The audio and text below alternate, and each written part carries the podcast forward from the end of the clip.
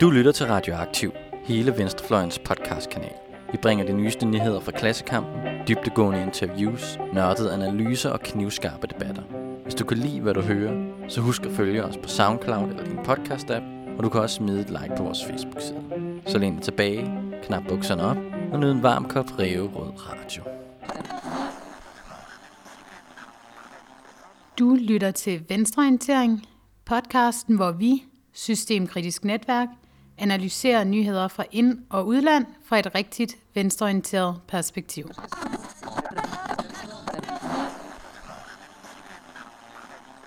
Pete Buttigieg, han er selvfølgelig radikal venstre. Ja. Det er rapplende neoliberalt, floskuløst. Det er fremad, uden at det betyder noget som helst. Fremad, og så kører vi bare alle, der står i vejen over. ja, lige præcis. Lige præcis. Og så har vi Bloomberg, Claus Hidkær. Egentlig hører han til på den modsatte side af gangen, men han har sygt mange penge, og han er opportunisten over dem alle, så på et eller andet tidspunkt skal han nok øh, bevæge sig over i øh, Rød Blok.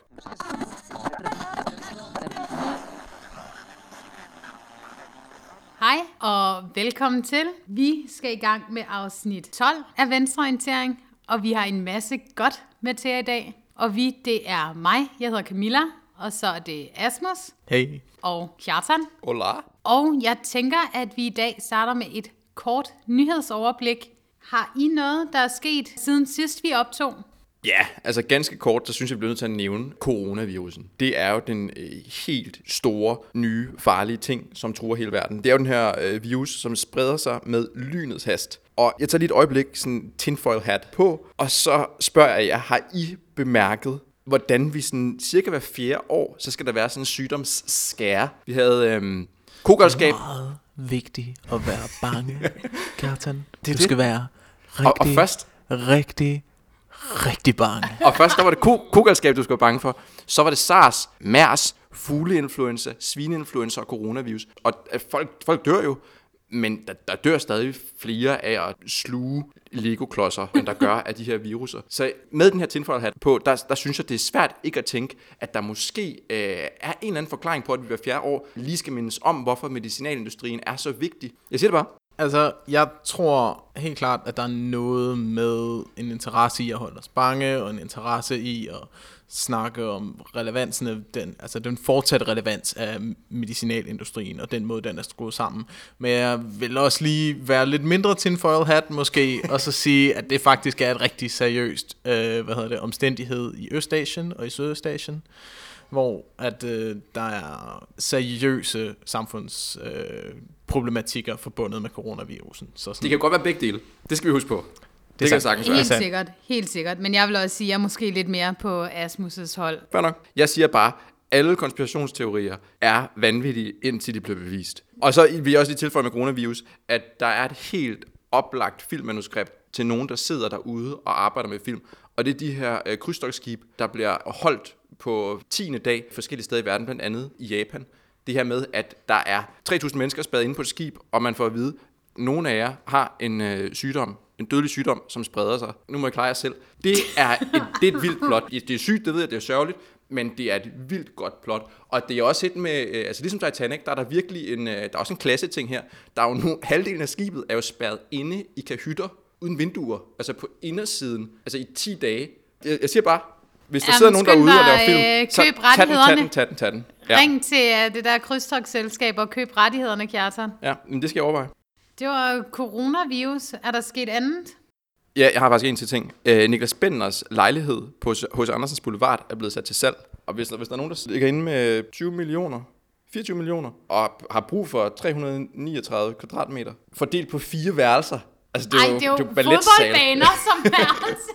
så kan man købe det. Og jeg, jeg vil sige, det stærkeste selling point her, det er, at man i walk-in-garderoben fra Kvanum har indlagt køleelement, så man nemt kan få en forfriskning, mens man gør sig klar. Ting, man ikke vidste, man havde brug for. måske stadig ikke synes, man har brug for, nu hvor man ved, de findes. Nej, men Asmus, det er dig, der ikke helt kan sætte dig ind i, hvad det er for nogle udfordringer, øh, man har, når man er, når man er rig, ikke også? Der kan du godt prøve at være lidt mere empatisk. Ja, jeg er spacet ud efter walk-in closet. Jeg ved ikke, hvad det er, der er til salg. Det, øh, men, men tak for det, Kjartan. Det skal vi øh, overveje, hvis vi mangler noget at investere i. Yes. Jeg har også et par nyheder med. Jeg øh, nu her tre uger inden 8. marts, synes jeg godt nok, der er gået køn i mit feed på, øh, på diverse sociale medier. På den gode måde? Nej, og jeg tror faktisk, det er lidt tilfældigt også, at det sker lige nu. Det er kommet frem, at Trump-administrationen har ændret definitionen for seksuelle overgreb og domestic violence tilbage i april sidste år. Så nu skal der øh, være fysiske trusler involveret, før du kan melde noget. Det sætter ligesom sådan kvindekampen eller sådan kønskampen tilbage 50 år. Vi er ikke helt færdige med kønskamp. Vi er ikke helt færdige med kønskampen. Nej. Men det er 8. marts om et par uger. Håber også, I kommer og bakker op. Det er en søndag i år. Selvfølgelig. Er vi også feminister på søndag? Nå, det er godt. Så ja, det, det skal vi nok, siger jeg på begges vegne. på begge Selvfølgelig. sider. Har I andet kort nyt, eller øh, skal vi gå videre? Nå, jeg har langt nyt. Men, Du har langt nyt, ved hvad, det får du lov til at tage senere. Ja, lad os sige det. Så skal vi til noget, jeg har glædet mig sindssygt meget til. Vi skal til en ny sektion i vores program her, som vi har valgt at kalde Rune på Ulykkesbjerget. Og jeg synes, øh, Asmus skal have lov til at præsentere den. Det, der sker, det er, at jeg med jævne mellemrum snubler over noget, som er blevet skrevet af den mørke ene hersker på, på information.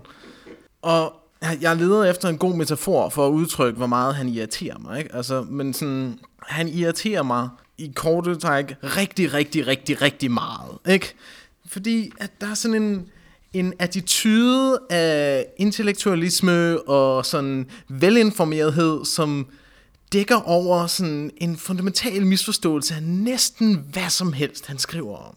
Og i den her omgang har jeg tænkt, at vi vil bare sådan starte med noget meget tidsrelevant, som er øhm, hans øhm, homoerotiske novelle om Pete Buttigieg. Fordi at det synes meget tydeligt for mig nu, at Rune har forelsket sig i uh, The Rat Man.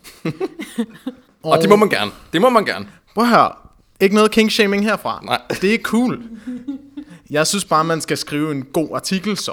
Eller i hvert fald få noget rigtig sex på siderne, ikke? Altså det her Ja, tak. sådan undertrykte, sådan nypietistiske øh, sådan forelskelse, som er, er dækket under misforståede Alexis de Tocqueville-referencer og sådan noget.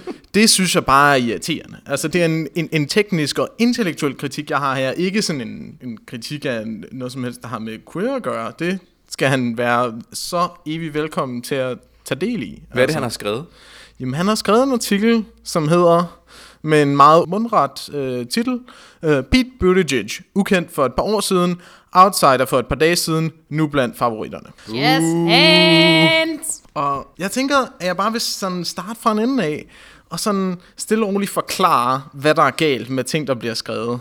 Og måske vi springer lidt i det frem og tilbage, fordi det er alligevel syv siders artikel, som jeg har printet det ud her. Så når jeg siger novelle, så mener jeg novelle, ikke? Nå, men øh, Rune, Old Buddy Old Pal, starter. Efter det gode valg i Iowa er Pete Buttigieg blevet en af favoritterne til at blive demokraternes præsidentkandidat. Han er brilliant begavet, taler som en ung præsident og lover amerikanerne at gå forrest i et nyt nationalt projekt. Hans kritikere frygter alliancen med Facebook og kalder ham de riges ven.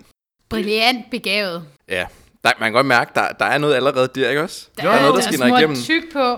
Romantikken spiger? Nej, men lidt mere seriøst, ikke? Det er meget interessant og sådan journalistisk ulydigt at starte med at sige ting, som han selv synes, som om de er sande, og så bagefter præsentere en kritik af Pete Buttigieg som et udsagn. Det er helt klart at opstille et, et ulige talelandskab omkring den her mand, som øhm, Rune er blevet glad for. Og det behandler han så igennem en forfatter, der hedder Alexis de Tocqueville. Og øhm, det beskriver han sådan her. Da den franske aristokrat Alexis de Tocqueville i 1831 kom til USA, så han noget, han aldrig havde set før. Han kaldte det en feber i samfundet. Amerikanerne var aktive og energiske, de blandede sig i alting, og det var på gaden helt almindeligt, at folk henviste til paragrafer i forfatninger, når de skulle forsvare deres ret til at sige deres meninger forsamles. De vidste, de havde ret til frihed, og de var optaget af at bruge den offentligt. Et andet ord for denne feber var demokrati. Ej, det er varmt. Og sådan, man kunne spørge sig selv, om det var nødvendigt med den her reference til Alexis Tocqueville, og der ville svaret være nej. Altså, det, det er ikke nødvendigt. Det er sådan en intellektuel altså attitude, en, en, en, sådan et, en posture på engelsk. Ikke? Altså, det skal se ud, som om man er intellektuel. Og så derfor sådan, har han taget introduktionen til Alexis, eller hvad hedder det, bagsideteksten fra... Øh, fra Demokrati i Amerika, og sådan brugt det som introduktion til sin artikel, ikke? Åh, oh, det ældste træk i bogen. Jo, jo, men det, det, det er jo sådan, øh, det var også sådan, jeg skrev boganmeldelser i 3. klasse, og det er jo selvfølgelig godt, at, at han er nået dertil i sin karriere som redaktør på Information, men øhm, det der jo er omdrejningspunktet i den her artikel, det er, øhm, det er Pete Buttigieg.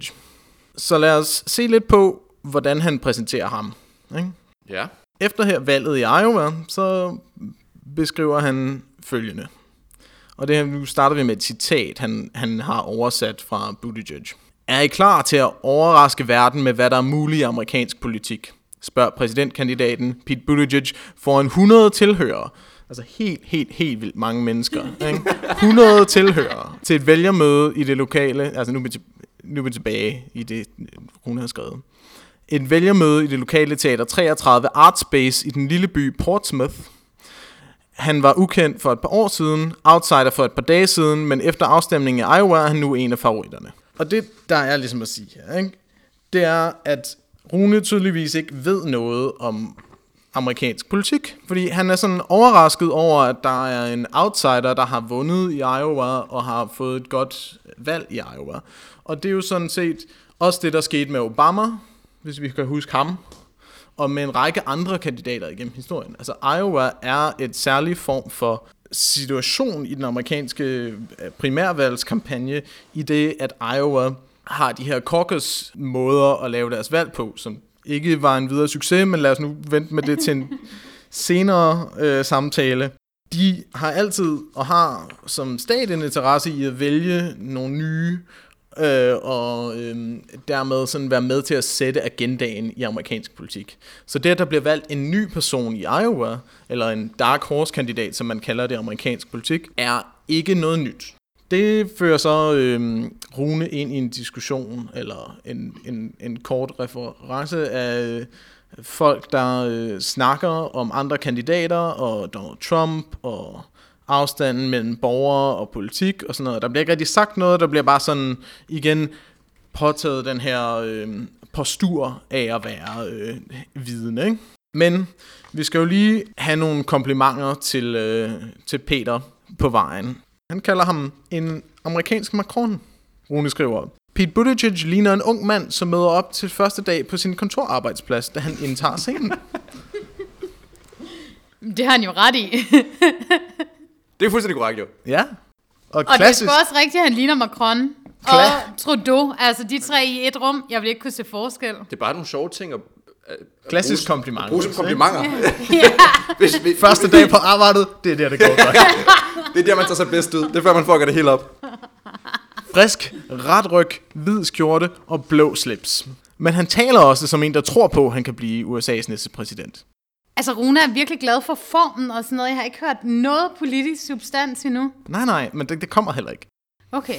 Selvsikkert forklarer han publikum, at der ikke er nogen modsætning mellem at slå Trump og løse USA's problemer. Der er nemlig moralsk flertal i den amerikanske befolkning, som politikerne ikke har formået at tale til, siger han. Og her viser Rune igen hans totale mangel på forståelse for amerikansk politik. Fordi moralsk flertal er jo den frase, der blev brugt først af Nixon, øh, den sådan silent majority, som var den konservative, øh, skjult racistiske del og øh, hvad hedder det, frustration over borgerrettighedskampagnen, øh, kampagnen, som Nixon lukrerede på. Og så siden er det blevet brugt af Jerry Falwell, som var leder af det, der hed The Moral Majority, som var en højere ekstrem kristen bevægelse, som jo så militerede mod abort og mod queer-miljøet. Nå, og øh, nu når vi til sammenligningen med Macron. Rune skriver, han taler som en amerikansk version af den franske Emmanuel Macron. Brilliant retorisk og cool savlig. Hverken traditionelt højreorienteret eller venstreorienteret, men fremad, siger han. Indholdsløst. Ja. Lidt ligesom Rune siger. det er ren overflade, og det er totalt uden forståelse for substansen af politikken. Ikke? Fordi det er selvfølgelig et liberalt konservativt projekt, som både Macron og Buttigieg står for. Men de maskerede godt i ordflommen. For en, som er sådan en lille smule ordsensitiv, der er Pete Buttigieg, altså han får simpelthen min, min hjerne til at fucking smelte. Det fucker mig helt op. Buttigieg, han siger jo sådan noget med, eh, greatness will come by looking forward, untethered from the politics of the past and anchored by our shared values and by changing our nation's future. Det betyder jo ikke noget. Det betyder ingenting. Det er sjovt, at det er sådan... Jeg forstår godt det der med, at det kan røre noget i en, men for mig gør det bare, at jeg får så svært ved at følge med. Altså, jeg spacer ud, hver gang han begynder at snakke. Det giver ikke mening, men det er, sådan, men det er ikke, fremad. hvad han har sagt. Det er fremad. Det er fuldstændig fremad. Jamen, jeg synes, Macron-sammenligningen er, øh, er god, og men den er gjort på ren overfladiske termer, ikke? Altså, det er sådan, han ligner og lyder som Macron. Han be, at han så også er politisk og substantielt sammenlignelig med Macron, som er det, der er mere interessant og Ja. meget, meget vigtigere i forhold til, hvordan man skal indføre politik, og hvordan man burde behandle politik. Det springer Rune let og elegant henover. At der så er sådan nogle lidt mærkelige fra, så ikke sådan cool savlig er præsenteret uden komma imellem her, og det er sådan et udtryk, jeg ikke har hørt før, og Det er fordi, du ikke selv er cool savlig. Cool sound. Jeg, jeg tror, det er sådan, han ser sig selv. Jeg tror, han har tænkt, han har, han har stået og sagt så mange gange ind i men spejlet du, til sig men selv du, om foregriber, morgenen. du foregriber lidt mine kon- øh, konklusioner, Kjartan, for der, hvor jeg lidt gerne vil hen, det er, at man har sådan indtrykket, når man går igennem den her artikel, at det Rune mest er forelsket i, det er sig selv. og han så sådan meget fint kan finde ud af at lægge Buttigieg-tingene, som han selv synes i munden. Det giver mening. Og nu når vi jo så til flere sådan komplimenter, før sådan sige overfladisk til Buttigieg, men også lidt til, til Rune selv, ikke? The best and the brightest lyder deloverskriften her. Pete Buttigieg kan minde om en af dem, som man på John F. Kennedys tid kaldte the best and the brightest. Akademisk er han suveræn. Han har studeret på Harvard University og været såkaldt Rhodes Scholar på Oxford University. Han henviser til både økonomisk teori og politisk filosofi, når han reflekterer over politik. Han trækker dog også på poesi, når han taler om eksistensen, og har selv skrevet digte. Er det sådan en præsidentkvalitet? Den her sådan eftertryk på de overfladiske former, ikke? Altså sådan, kan du lyde klog? Kan du citere nogen, når du siger et eller andet? Det er åbenbart vigtigere, end hvorvidt du har noget substantielt at sige, eller om du har nogle substantielle politiske visioner og politiske tiltag, du gerne vil gennemføre. Det er straight up cultural hegemony, altså fra den øh, liberale herskende klasse, ikke også? Det er øh, sådan kvaliteter som at digte, spille klaver. Det er noget, som åbenbart er betydningsfuldt. Altså, det kvalificerer en til at have magt, alene fordi det er det, som overklassen gør. Simpelthen fuldstændig ubrugeligt. Jeg har også skrevet digte. Jeg har også spillet klaver. Du- jeg ved ikke noget om noget. Kjartan, bare er ikke- rolig. jeg- Du har også White House potential, Det, har- det har jeg ikke. Jeg bare spørg. Rune. Jeg lover dig for. Jeg har intet White House potential, selvom jeg både har skrevet digte og spillet klaver og alt muligt andet, som Pete Buttigieg har, har lavet. Men ved hvad det her det også er? Det er jo for vildt, hvis man tænker på, sådan som jeg lærte Rune Lykkeberg at kende, det var da jeg i gymnasiet læste Kampen om Sandhederne, som handlede om, hvorfor sådan, øh, den kulturelle overklasse fejler totalt og ødelægger Venstrefløjens projekt. Det er jo det, han har gang i lige nu. Ja. Jamen, det, øh, Jamen, jeg er har han bare sådan skrevet sådan profesi, han havde tænkt sig selv at opfylde? Det lyder sådan. Man får det indtryk. Men så når vi til der, hvor altså, man skulle tro, at, at en venstreorienteret skribent ville, ville have en, en egentlig kritik af Buttigieg her. Ikke? Og det er den sektion, der hedder De Riges Ven. Hvor man skulle tænke, at det var nok ikke positivt at være De Riges Ven, når man skal være repræsentant og leder for et helt land. Ikke umiddelbart, nej. Nej. Men her fortsætter han med sin overfladiske sammenligning med Macron. Ikke? Også på den måde minder han om Macron. Han har tætte bånd til den kapitalisme, som man ville forvente, at en venstreorienteret kandidat ville drage til regnskab og civilisere. Og han er venstrefløjen mistænkt for at sige alt det rigtige offentligt, men regerer som de riges ven. Og her har vi så gjort venstrefløjens meget, meget realistiske mistanke om en, hvis kampagne er finansielt og praktisk understøttet af de rige. Ikke? Altså han holder de der wine cave øh, events, hvor at rige mennesker kan betale enormt mange penge for at få lov til at bruge tid. Ja, man har gjort sådan en, reel bekymring til en eller anden uh, mistanke uden belæg eller et Altså den bliver dybt trivialiseret. Ja. Ikke? Og derudover han er jo ikke, problemet er ikke, at han er venner med de rige, vel? Det er igen den der overfladiske læsning af politik. Problemet er, at han er understøttet og servicerer de riges interesser. Ja. Han vil lave politik, der understøtter de rige og vedligeholder deres privilegier, og på den måde er han problematisk. Ikke fordi han er venner med dem. Og det leder så videre til øh, Runes kommentarer om Pete's klimapolitik, som han jo præsenterer som meget øh, ambitiøs, selvom den er mindre ambitiøs end både Bernie Sanders og Elizabeth Warrens politik. Og vi er tilbage her i en, øh, i en town hall, eller en town meeting her, ikke? I, øh, i Portsmouth. På scenen i Portsmouth modtager han således en glasskål med spørgsmål fra salen, som læses op af en fra hans kampagne. Og det første spørgsmål handler om klimaforandringerne, og det svarer Buttigieg engageret og overbevisende på. Det er et her og nu tema, som vi skal reagere på.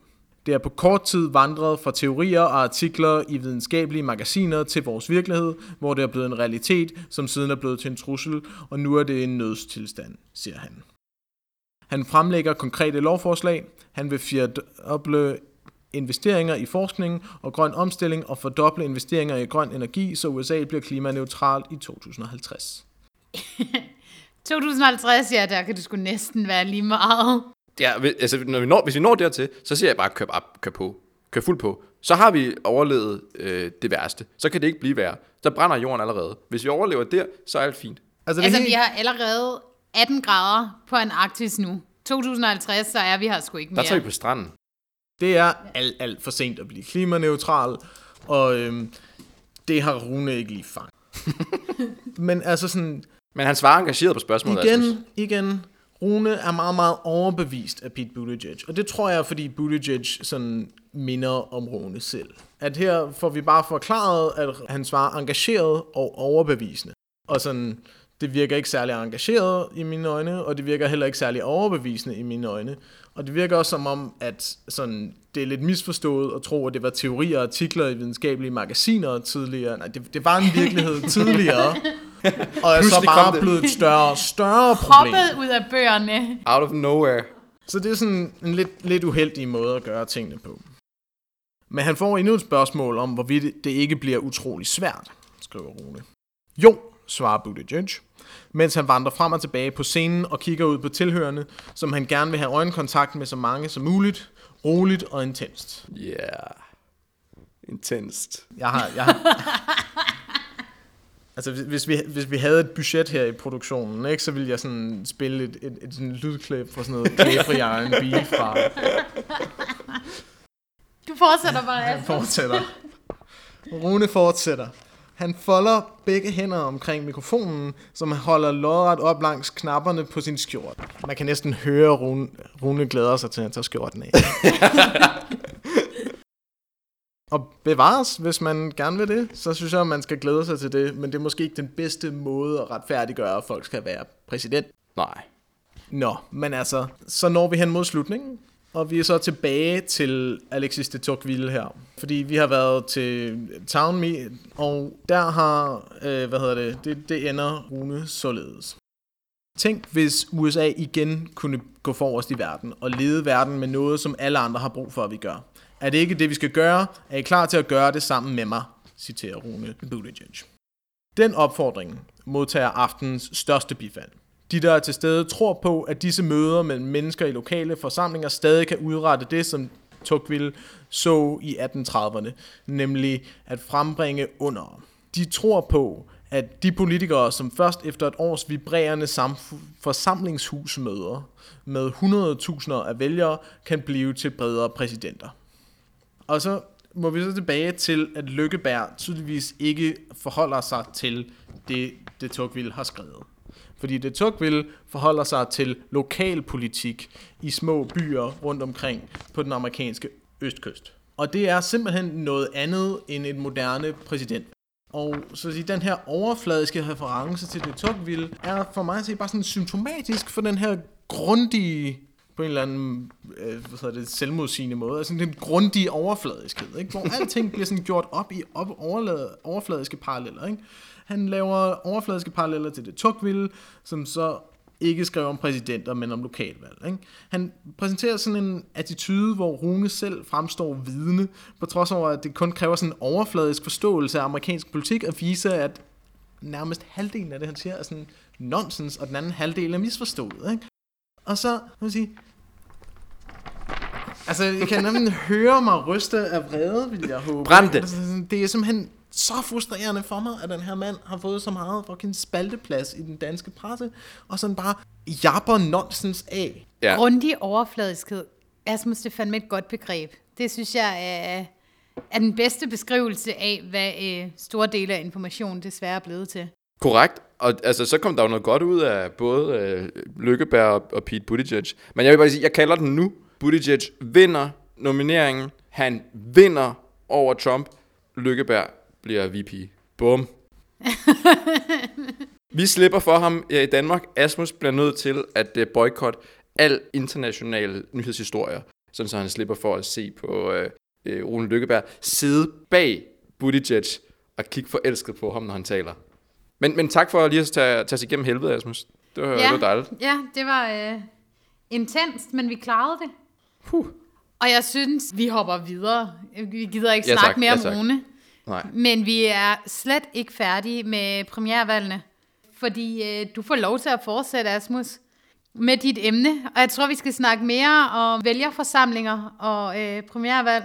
Ja, altså det emne, jeg har taget med i dag, det var, at jeg synes, vi skal snakke om, hvad der foregår i det amerikanske demokratiske primærvalg.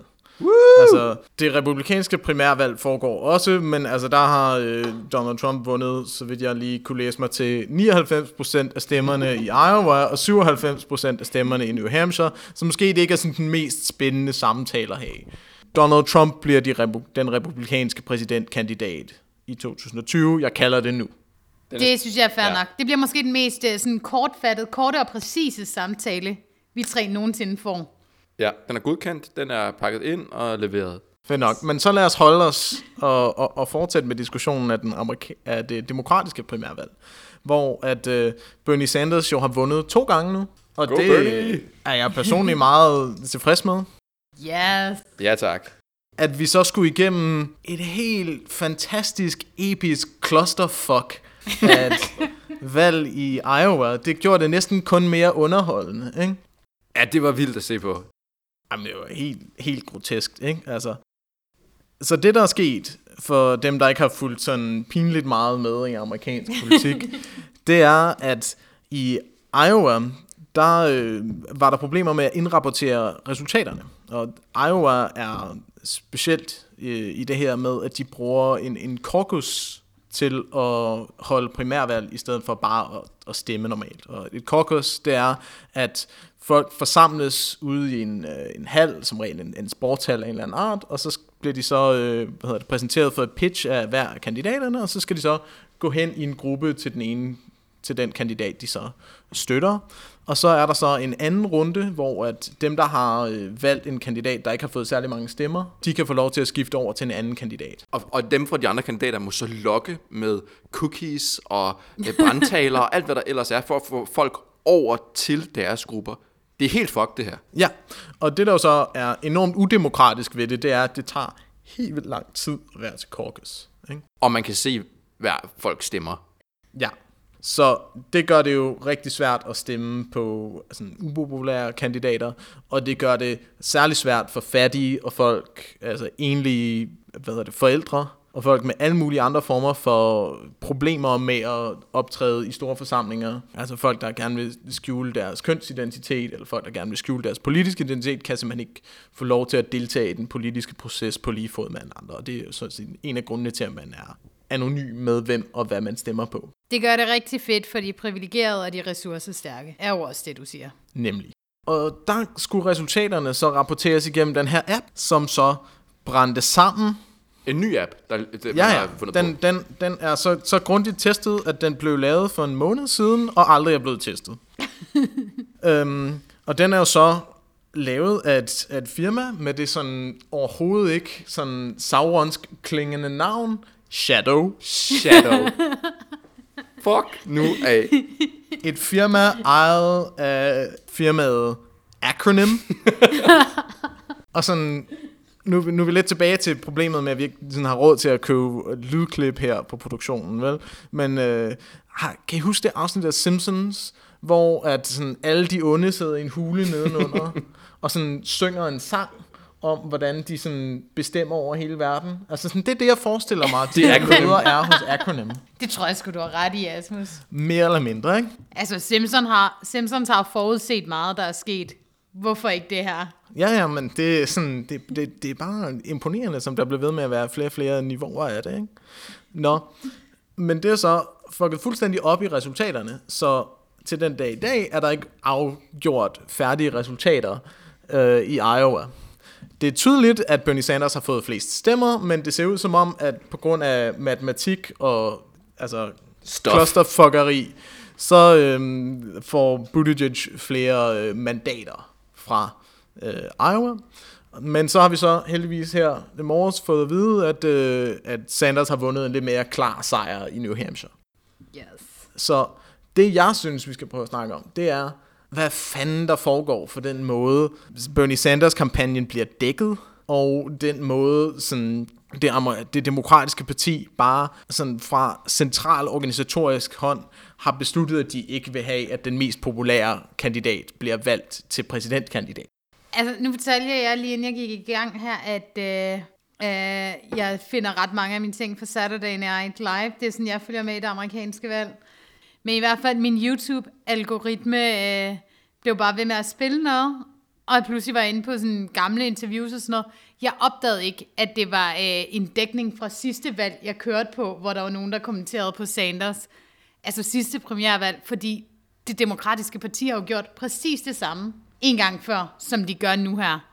De har jo kørt totalt karaktermord på ham og smidt det ene kort efter det andet. Det, så handler det om alder, så handler det om øh, kommunisme, så handler det om, at han skulle være skjult sexist, så handler det om...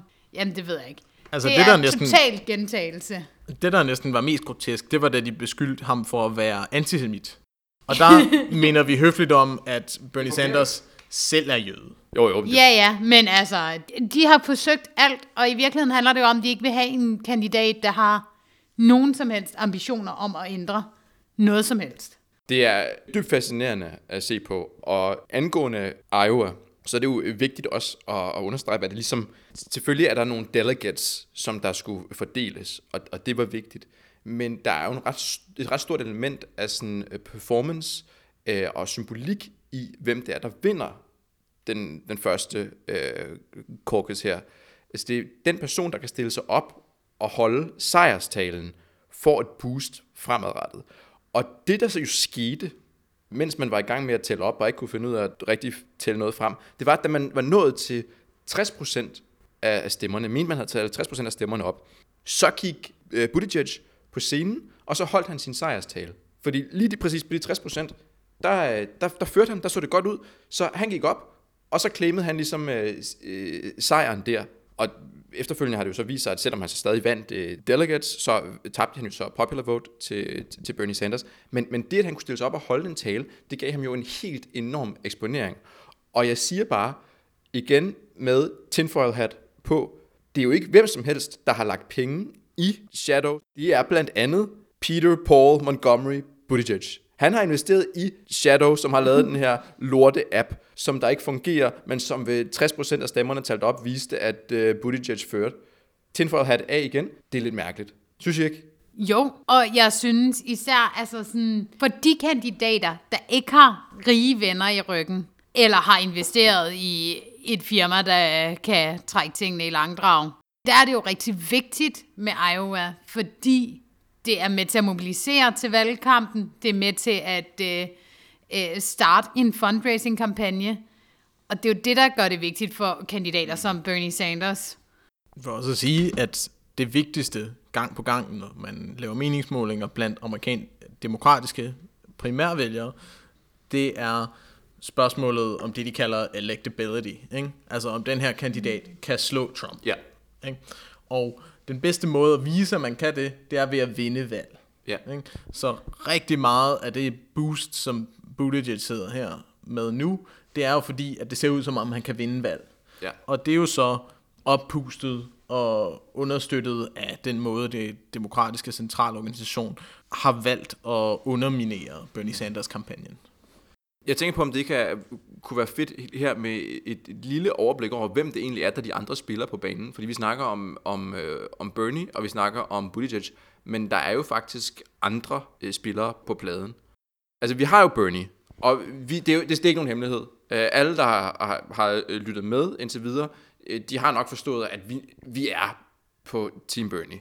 Det er vi. Det er, det er vi. Det kan vi godt bekræfte. Det, det, det skjuler vi ikke. Jeg vil sige, jeg er stadig noget kritisk over for Bernie Sanders. Jeg mener i virkeligheden bare, at han er en ambitiøs socialdemokrat. Helt enig. Altså jeg vil sige, snakker vi amerikansk politik, så er øh, Alexandria Ocasio-Cortez stadig øh, min number one. Ja, jeg vil, lige, jeg vil advare os alle sammen mod måske ikke at være for begejstret for Bernie Sanders. Han, altså, han har øh, blandt andet sagt, at hans øh, ønskesamfund, det er samfund som Danmark, det er Sverige, hvor det er øh, den private sektor, som skaber værdi, som han siger, øh, hvor man, men man har en, en færre fordeling af, af, velstand. Jeg er med på, at vi alle sammen er på, på Team Bernie nu, og han er, øh, kan skabe noget enormt momentum osv., men jeg synes ikke, vi skal, altså, vi skal passe på med at putte alle vores øh, forhåbninger over øh, i ham, som man også lidt gjorde med, med, med Corbyn. Og der vil jeg også indskyde, der er jo også en grund til, at øh, DSA er totalt splittet om, hvor meget de skal føre valgkamp for Bernie, Democratic Socialist ja. of America. Det er jo fordi, han ikke er reel socialist mere. Ja. Jeg vil dog sige, at det, jeg synes, der har været meget, meget opmuntrende ved Bernie Sanders kampagnen, ikke nødvendigvis af Bernie Sanders selv, fordi altså sådan hvide gamle mænd er sådan lidt gammel hat, og vi kunne godt bruge noget nyt, men det, der har været virkelig godt ved Bernie Sanders kampagnen, det er, at det har været en bevægelse. At det er mange mennesker, og det er mange interesser, der er blevet samlet. Det er en, en bevægelse og en måde at bevæge mennesker i amerikansk politik, som også forstår, at det skal pege ind om på den anden side af vandet. At der skal være en, en, en organisation og en bevægelse til at lægge pres på den amerikanske politik, sådan så det ikke bare bliver sådan en, en, en Obama-nonsens igen, hvor at præsidenten kommer ind med alle mulige øh, hvad hedder det, påstande og ting om højt flyvende retorik om, hvad der kommer til at ske, og så er der ikke nogen pressionsgrupper til at ligesom sørge for, at de her ting bliver følt ud i vandet. Helt sikkert. Det er mere en bevægelse, og ikke bare en person, der er god til at lave TED-talk-agtige taler. Det synes jeg er et helt valid pointe, og det er også derfor, at, at vi alle sammen er på uh, Team Bernie, selvom vi ideologisk set er, er noget mere radikale. Men Udover Bernie, så har vi så uh, Peter Paul Montgomery uh, Buttigieg, uh, mayor of South Bend, Indiana. Young Splinter. Der vil jeg så sige, uh, nu kvoter jeg lige Saturday Night Live igen. Han har jo også en bred uh, bevægelse bag sig. Den dækker alt fra hvid til eggshell. det er rigtigt, det har han, det har han nemlig. Nu skal vi der også er, være færre der, her, Der ikke? er alle nuancer af, af, af hvid der. Det, det er ikke nogen hemmelighed, at han har ikke øh, særlig stor opbakning blandt sorte amerikanere, og det tror jeg også kommer til at vise sig øh, senere hen, øh, når vi bevæger os til nogle øh, stater, som ikke er øh, 90% hvide. Udover Buttigieg, så har vi så Amy Klobuchar, som hvis ikke hun vinder nomineringen, hvilket hun nok ikke gør, så har hun stadig vundet prisen for kandidaten med det mest Pokémon-agtige navn. Og det, Det er, er også jo- vigtigt. Det er- Bedste Pokémon. Det er sådan symbolsk sejr. Ja. Jeg har ikke fulgt med i de der seneste generationer af Pokémon, men der kunne sagtens være en, der hed Klobuchar. Klobuchar. um, Ellers så kommer der en. ellers så kommer der en nu, ja. Altså Amy Klobuchar, hun er jo sådan den der tante, der ikke sådan har forstået, at de også sådan skal sige pæne ting, når de mødes med resten af familien til jul. Ikke? Altså sådan, at det ikke sådan nok bare brokke sig over, at anden er tør. Eller sådan. Det er en meget, meget præcis beskrivelse. Klobuchar, hun er, øh, hun er klart mere moderat, og hun taler til rural øh, America. Så har vi så Elizabeth Warren, som var øh, hot for et halvt år siden. Det er hun ikke mere. Hun har klaret sig rigtig dårligt. Og øh, hun er jo, ja, hun er jo øh, Bernie Light. Og det er der jo ikke rigtig nogen, der gider, og det forstår man godt. Så har vi Joe Biden, Joseph, som jo igen prøver at stille op som øh, demokratisk øh, præsidentkandidat, og igen kommer til at tabe, ligesom han har gjort før. Altså, Øhm. det, det, Mange gange. Mange gange før, ja. Altså startede han ikke med at stille op i 80'erne. Jo, det gjorde han. Og det er jo vildt, at det han ligesom slår på, det er, at han kan slå Trump. Det er alt, hvad han har. Og han har aldrig nogensinde vundet noget som helst. Altså, han har, han har vundet som øh, senatorkampagne selvfølgelig. Jo, jo, men, jo, altså sådan, bevares. men altså, Men ikke på den her scene. Man, manden er jo ved at blive senil. Man, manden er ved at blive senil, og det er ikke, det, vi, sidder ikke, vi sidder ikke og joker nu. Det, det mener vi faktisk. Altså, det, han, det, han virker fuldstændig ude af trit med, med virkeligheden, og når han mødes med folk og taler med folk, så enten rører han dem på upassende måder, eller siger upassende ting til dem. Til et rally, der var der en, øh, en vælger, der spurgte ham, hvordan øh, at øh, han ligesom rea- vil reagere ovenpå at have tabt i Iowa. Det er en, øh, en forholdsvis ung kvinde, der spørger, og til, så, så spørger han så hende, øhm, ved du, har du nogensinde været til en krokus, ved du hvordan det er? Og hun svarer så, "Øh, ja det har hun faktisk. Det tror Biden ikke på. Så han kalder hende a lying dog-faced pony soldier. det er åbenbart en John Wayne-reference, men det er jo ikke en reference, som nogen under 60, altså på nogen måde, kender til. Og det var ikke leveret med nogen form for overskud, så det blev sådan en, en helt bizarre fornærmelse. Er vi sikre på, at han ikke sådan prøvede på at spille med på Pokémon-metaforen? altså, fordi jeg synes sådan dog-faced pony soldier lidt lyder, lyder som, som en slags Pokémon.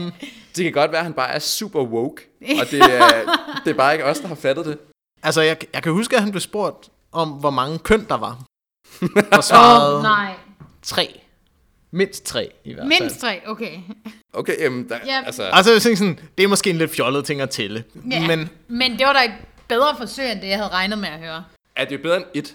Men, men sådan, på, helt seriøst, så er det sgu godt, det ser øh, ud af helvede til for Joe Bidens kampagne, ja. fordi jeg kunne ikke forestille mig noget værre som venstreorienteret, end en, der har været med til at fucke fagbevægelser over så meget, Nej. skulle komme ind og sidde, og en, der har været med til at kæmpe for invasionen i Irak og andre ting, selvom han benægter det hårdnakket nu. Det tror jeg ikke, du skal være bekymret for. Jeg tror, at han, han har tabt.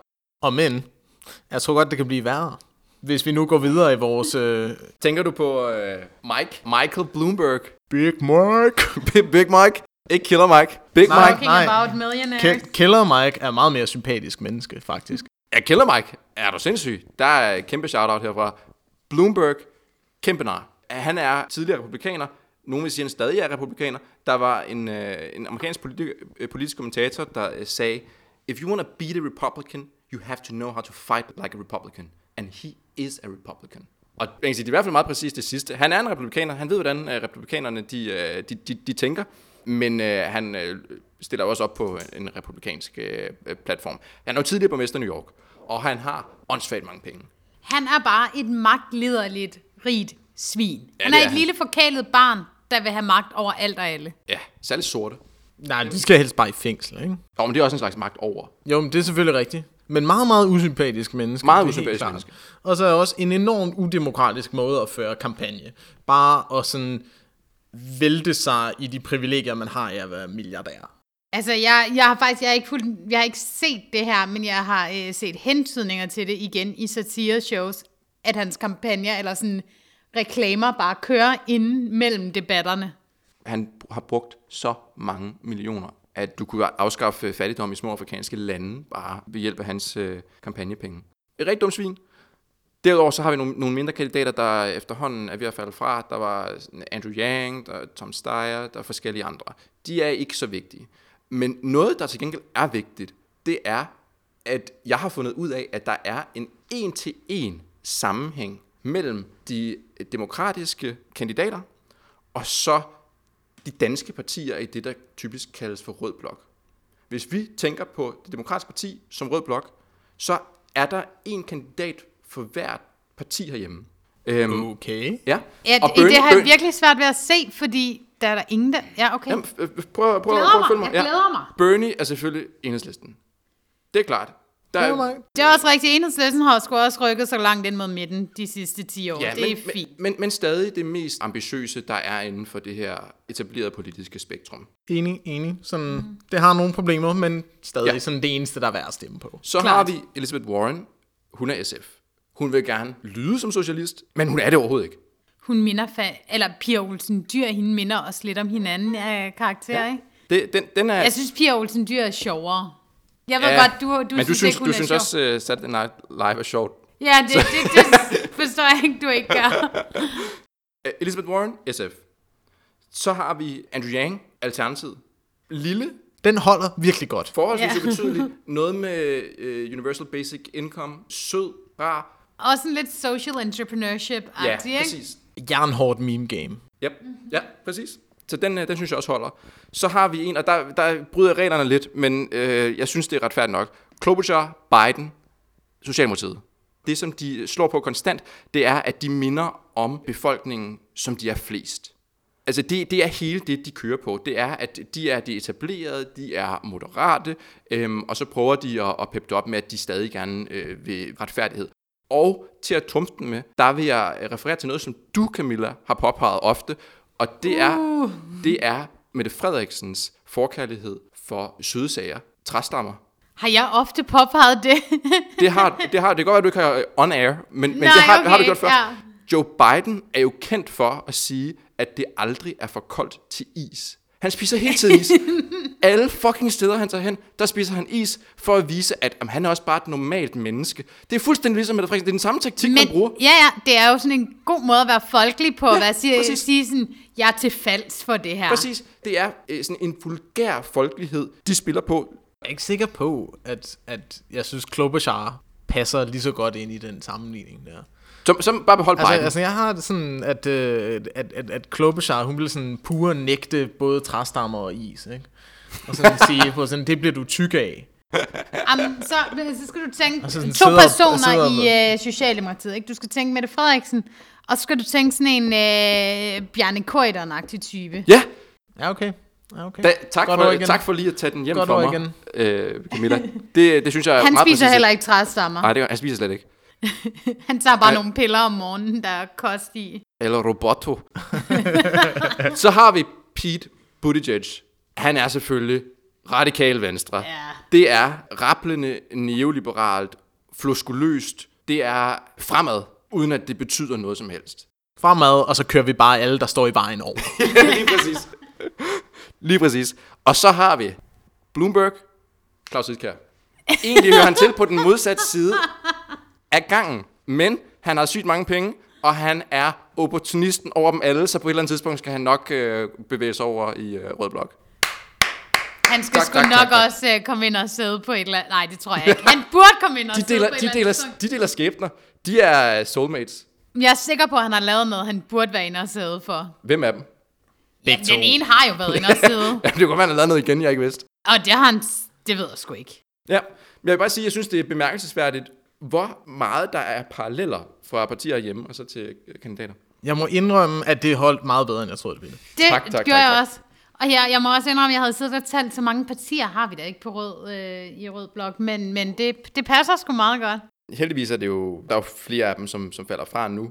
Man kan håbe, at det ikke er alle sammen, der når at falde fra før Super Tuesday. For det er jo en fordel for Bernie Sanders, hvis der stadig er nogen af de her mere moderate typer, som der kan tage stemmer for hinanden. Altså, jeg er helt sikker på, at Bloomberg bliver i hvert fald til Super Tuesday. Ja, han starter hans, Super hans Tuesday. strategi, strategi er simpelthen at prøve at vinde Super Tuesday. Ja. Jeg er helt sikker på, at Buttigieg bliver til Super Tuesday, fordi han kører på den her moderate Ja. samlings sådan, æstetik. Og Biden har så meget øh, infrastrukturel støtte og så meget øh, ressourcer hente fra det demokratiske bagland, altså de der partieliter, så han også bliver i hvert fald til, til Super Tuesday. Og nu kan det se ud som om, at Klobuchar, hun også sådan, øh, kan- sendes ind i Pokémon-ringen. Ja, ja. Hun, hun er derinde allerede. Ja, ja. Hun bliver der. Det var, øh, ja, opmuntrende. Vi satser på, at den holder, at øh, de får fordelt stemmerne, og så kan Bernie tage nogle stater. Men det bliver, jo, men det bliver også afgjort af, om øh, det demokratiske parti og medierne, de kommer til at smide flere forhindringer ud foran, øh, foran Bernie. Altså, nu se, Og hvad- hvor godt de lykkes med det. Ja, Jeg er slet ikke i tvivl om, at de nok se, skal hvad- forsøge. Vi må se, hvad det er for skræmmekampagner, der bliver, der bliver sat gang i, og vi må se, om de på et tidspunkt finder ud af i Demokratisk Parti, at de skal alle sammen skal bakke op omkring en moderat kandidat. Det tror jeg, de skulle have gjort for to måneder siden, hvis de, ville, øh, hvis de, hvis de faktisk ville have gjort det. Jeg tror, det er for sent nu, men jeg kan godt forestille mig, at de på et tidspunkt finder ud af, at nu bakker alle op omkring Buttigieg for at bare forhindre Bernie i at claim the throne. Vi venter i spænding, og vi skal nok give masser af updates på, hvad vi tænker øh, om det videre forløb. Og nu tænker jeg, at vi går videre og hopper øh, tilbage til lille Danmark og hvad der foregår her. Yes, vi er tilbage i anden dammen. Den får du lov til at tage, Ja. Kjartan. Den historie, jeg har med, det er øh, om overenskomstforhandlingerne øh, 2020. På det private område, der er første delaftale landet på industriområdet. Det gik forholdsvis nemt. Den her aftale den betyder, at øh, lønmodtagerne de får lidt mere som sædvanligt. Et par krummer fra kapitalejernes buffetbord, som lønmodtagerne igen får. Og så er alle glade. Man har holdt revolutionen fra døren i denne ombæring. Jeg må sige, det er jo lidt er lidt typisk for fagforeninger i dag, at det er, det, det er så meget, man kan svinge sig op til. Det er en lille smule mere det, der er interessant, det, der har været interessant indtil videre for mig, det er, at Socialdemokraterne særligt, men også SF, Carsten Hynge, har været enormt vrede på enhedslisten, fordi enhedslisten angiveligt har blandet sig i forhandlingerne, fordi man i enhedslisten har lavet materiale om, hvordan, hvordan lønudviklingen er, og øh, har, har haft nogle budskaber øh, om, at øh, der er plads til at stille store krav i den her forhandlinger. Det er der simpelthen har der været outrage omkring. Det er øh, Socialdemokrater og Carsten Hynge har på sociale medier øh, gået helt amok over det og sagt, at man blander sig i overenskomstforhandlingerne, og at det er at ødelægge den danske model. Og i stedet for ligesom at sige, øh, okay, fra enhedslistens side, så har man forsvaret sig med, nej, det er det overhovedet ikke. Det kunne vi ikke finde på. Vi vil aldrig nogensinde blande os. Vi, vil, øh, vi elsker den, øh, den danske arbejdsmarkedsmodel. Og jeg har siddet tilbage og tænkt, hvad fuck sker der? Jeg, jeg, hvad, hvad, hvad er det, der sker her? Hvorfor er det, at den overenskomstforhandlingerne om den danske arbejdsmarkedsmodel er sådan noget heldigt, uanset hvor langt ud på venstrefløjen man bevæger sig? Hvad, hvad, hvad tænker I om det? Jeg smider lige en kort bemærkning om Ja. Carsten Hønge ind. Han kunne lige så godt tage en billet over til Socialdemokratiet. Altså helst så jeg, at han tog en enkelt billet ud af politik, men han kunne sgu lige så godt være i uh, Socialdemokratiet, så du behøver ikke sige Socialdemokratiet Nej. og Carsten Hønge. Sandt. Kartoffel, kartoffel. Yep. Men det her, det er enhedslisten stand your ground. Det er jo det mest fjollede i verden at sige, at politikere ikke skal blande sig i det. Hvor mange regeringsindgreb ser vi ikke? Det er selvfølgelig altid, øh, når det er øh, til arbejdsgivernes fordel. Vi husker alle sammen lærerkonflikten for, det kan jeg ikke huske, hvor mange år det er siden nu. Det var i 2013. Gud, så er det syv år siden. Ja. Politikerne blander sig jo hele tiden i det. Det er også en del af den danske model. Jeg tror, det store problem for Socialdemokratiet er, at der er nogen, der tillader sig at være på arbejdernes side og blande sig for at sikre deres rettigheder. Men Socialdemokratiet forstår jeg jo egentlig godt. Som socialdemokrat er man jo ikke interesseret i, at øh, der er nogen form for konflikter. Det er jo deres modus operandi, det er jo at sørge for, at alt glider så nemt som muligt, så hvis lønmodtagerne de kan blive enige om med deres arbejdsgiver om, at de næsten ikke skal have noget, og ikke skal stille nogle krav, så er det jo langt det bedste. Så det er jo pisse irriterende for en socialdemokrat, hvis der var nogen, der skulle f- kunne finde på at udfordre den her model og faktisk kræve arbejdstagernes ret så det forstår jeg godt. Det, jeg ikke forstår, det er, hvorfor man ikke længere på venstrefløjen er, er imod det her. Hvorfor man stadig betragter øh, arbejdsmarkedsmodellen som sådan en hellig gral. Altså, jeg har nogle gange indtrykket af, at der i dansk politik er den her fetichering af den korrekte procedure. Ikke? Mm. At så længe det bliver gennemført på den rigtige måde og dobbelttjekket til højre og venstre, eller sådan noget, så skal det nok gå. Ikke? At der er sådan en underlig situation, hvor man har enormt meget tillid til nogle ansigtsløse og abstrakte processer, og har meget lidt tillid til konkrete mennesker. Ikke? Så menneskers evne til at vurdere deres egne interesser og deres egne tiltag og hvad de gerne vil have ud af livet, ikke? det har vi ingen tiltro til. Arbejdsløse skal tjekkes i hoved og røv, men så længe at det er blevet tjekket, og der er blevet sådan sat to streger under resultaterne, og det hele ser pænt ud på papirarbejdet, så stoler vi på det. Ikke? Og det har jo så resulteret i, at vi bruger helt enormt mange kræfter på papirarbejde, og at man ligesom kan tage den retoriske position, at arbejdsmarkedsforhandlingerne er gode, så længe vi ikke har blandet, sig i, øh, blandet os i dem. Ikke? Så må folk få dårlige kontrakter og urimelige arbejdsforhold, så længe politikerne ikke har blandet sig i forhandlingen, så er det sikkert gået godt. Det er jo sådan en grotesk ting, men det synes jeg er, er sådan egentlig ret, ret vidt spredt i dansk politik. Det tror jeg, du har helt ret i, Asmus. Men så vil jeg også lige sige, i forlængelse af det, jeg øh, sagde før, og nok tilbage til det, du spurgte om, enhedslisten skal jo også bare øh, gro sig en rygsøjle og sige, luk røven, Socialdemokrater, I blander jer også hele tiden. Vi skal ligesom også blande os og stå op for det, vi tror på, i stedet for at lade som om, at, øh, at de følger processer, og det er vigtigere. Mm. Jamen, det, men jeg er enig, det, at det virker jo helt bizart, at man prioriterer form igen over, over indhold, ikke også? Pointen fra, fra vores side som socialister med overenskomstforhandlingerne, er der jo kun, så længe overenskomstforhandlingerne leverer det, vi kæmper for. Når ikke overenskomstforhandlingerne kan altså, levere, så er, så, så er de jo overflødige, så er der ikke der, der er ikke noget indhold i det, så er det jo bare noget, vi skal, vi skal af med. Og altså, i, i virkeligheden, hvis et socialistisk samfund skal jo ikke have overenskomstforhandlinger. Der er jo ikke altså, modstridende interesser på den måde. Men indtil, at øh, resten af venstrefløjen finder ud af, at øh, når ja, det, det er socialisme, vi faktisk kæmper for, så kunne man da godt være ambitiøse, og så i det mindste kæmpe øh, for øh, arbejdstagernes rettigheder og krav på en mere ambitiøs måde, end bare at sidde øh, stiltigende og kigge på, mens de forhandler sig til, øh, til et par håndører. Jeg begriber ikke, at man accepterer den her præmis om, at man ikke må blande sig, når hele ens raison d'être er, at man skal sikre de absolut bedste forhold for almindelige mennesker. Så fuck alt, hvad der hedder former.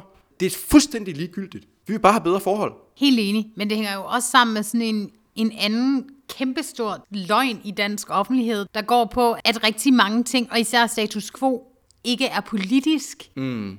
At sådan, så længe, at det ikke er en, en politiker, der gør noget, eller der forhandler noget, så er det ikke politisk. Gud fanden er det der så? Ja. Status quo er lige så politisk, som en revolution er det. Det er fuldstændig rigtigt. Altså, jeg, man kan godt forestille sig folk, der sidder og tænker sådan, vi, vi skal jo ikke politisere øh, overenskomstforhandlingerne. What the fuck? Hvad tror du selv, det Altså, er? Det at arbejde er politik, fordi den værdi, du producerer, bliver taget af nogen, som sidder på deres fucking røv. Lige præcis. Og her ser jeg mit snit til at nævne min, min, min homoerotiske flirt. ikke? Ja, tak. Og det er jo den gode gamle Antonio Gramsci. Altså, hvor det her med, hvad for nogle ting, der er til debat, og hvad for nogle ting, der ikke er til debat, det er udsagn for, hvad det er for nogle politiske forhold, vi arbejder under. Så når noget synes, eller påstås ikke at være debat, til debat, så er det et kæmpe politisk udsagn. Ja. Det er at lægge grunden for en politisk diskussion, og der hvor jeg synes, at den danske venstrefløj kunne blive meget bedre, det var, hvis man selv at vælge, hvad for nogle konflikter de vil tage, og hvad for nogle ting, der skal være given. Hvis vi kunne sætte agendaen og definere, hvad for nogle omstændigheder samtalerne foregår under, så vil vi kunne vinde rigtig meget, og det er lavt hængende frugter. Ja, jeg er fuldstændig enig, Asmus. Og jeg må sige, jeg synes desværre, at det her, den her stiltigende accept af, at øh, overenskomstforhandlingerne, alt hvad kommer derud af, det er godt, det er lidt et udtryk for, det er som om, der er et meget, meget snævert rum for holdninger herhjemme. Når vi kigger på, på USA, så inden for et demokratisk parti, som jo er med på den, nogle helt, en helt, andre, en helt anden størrelse og øh, organiseret på en anden måde, så har vi jo en spændvidde af øh, ideologiske holdninger, som er enorm. Herhjemme, der lader det til, at hele venstrefløjen ser sig selv som værende sådan grundlæggende en del af det samme parti, og så er der sådan lidt forskellige nuancer. Det må der også gerne være. Jeg synes bare, det er bizart, at vi herhjemme ikke har nogen, der repræsenterer noget radikalt andet. At vi ikke har nogen, som repræsenterer ægte socialisme, som tør sige ordet revolution højt, som tør sige fuck overenskomstforhandlinger, hvis ikke de leverer, som, som vi kræver. Jeg forstår ikke, hvorfor venstrefløjen herhjemme er så flad. Men altså, der er mange ting at sige, ikke? Altså, jeg, det, det minder mig mest om, det er den der dokumentar, der blev lavet i gamle dage, der hed øh, Oprør fra midten. Altså, jeg synes, på en eller anden gamle dage er nullerne. ja, ja, som på sådan en fantastisk måde opsummerer, hvad der, hvordan dansk politik og danske politikere forestiller sig, hvad der kan lade sig gøre. Ikke? Mm. At der er sådan endeløst meget plads på midten. Ikke? Så vi kan så alle sammen sidde og sige det samme, og så er det bare, kan vi sådan postulere om, hvem der sidder mest på midten. Ikke? Ja. Og sådan alle den her sådan, politiske positioner og alle de her interesser, man kunne varetage ved at stille sig længere ud på venstrefløjen, dem lader vi så høfligt forbigå. Ikke? Og det er simpelthen det er pisse uansvarligt af danske Det, det er politikere. det. Og det, det er fuldstændig vanvittigt. Vinduet for modige radikale holdninger herhjemme er meget, meget lille. Jeg vil ønske, der var større mod og større tiltro på venstrefløjen. Altså sådan, det er kraftedeme vigtigt. Ja, Lad os da kæmpe for det, i stedet for at prøve at spille det safe, og så kan vi måske få nogle flere pebernødder til de fattige, eller et eller andet. preach. Preach! Så, øh, ved du hvad, den tror jeg, vi slutter den på. Yes. Og så går vi videre. Og det er mig, der fortsætter. Vi skal snakke spionsagen på dansk grund. dø, dø, dø. Ja. Og kan, kan du nynne det der hele tiden, nu hvor vi ikke har råd til at købe øh, lydeffekter, Asmus, så vil det være fedt.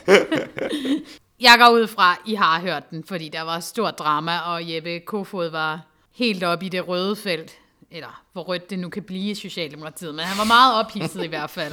Der er fire, der er øh, anklaget for spionage. En officer, officer fra den iranske efterretningstjeneste.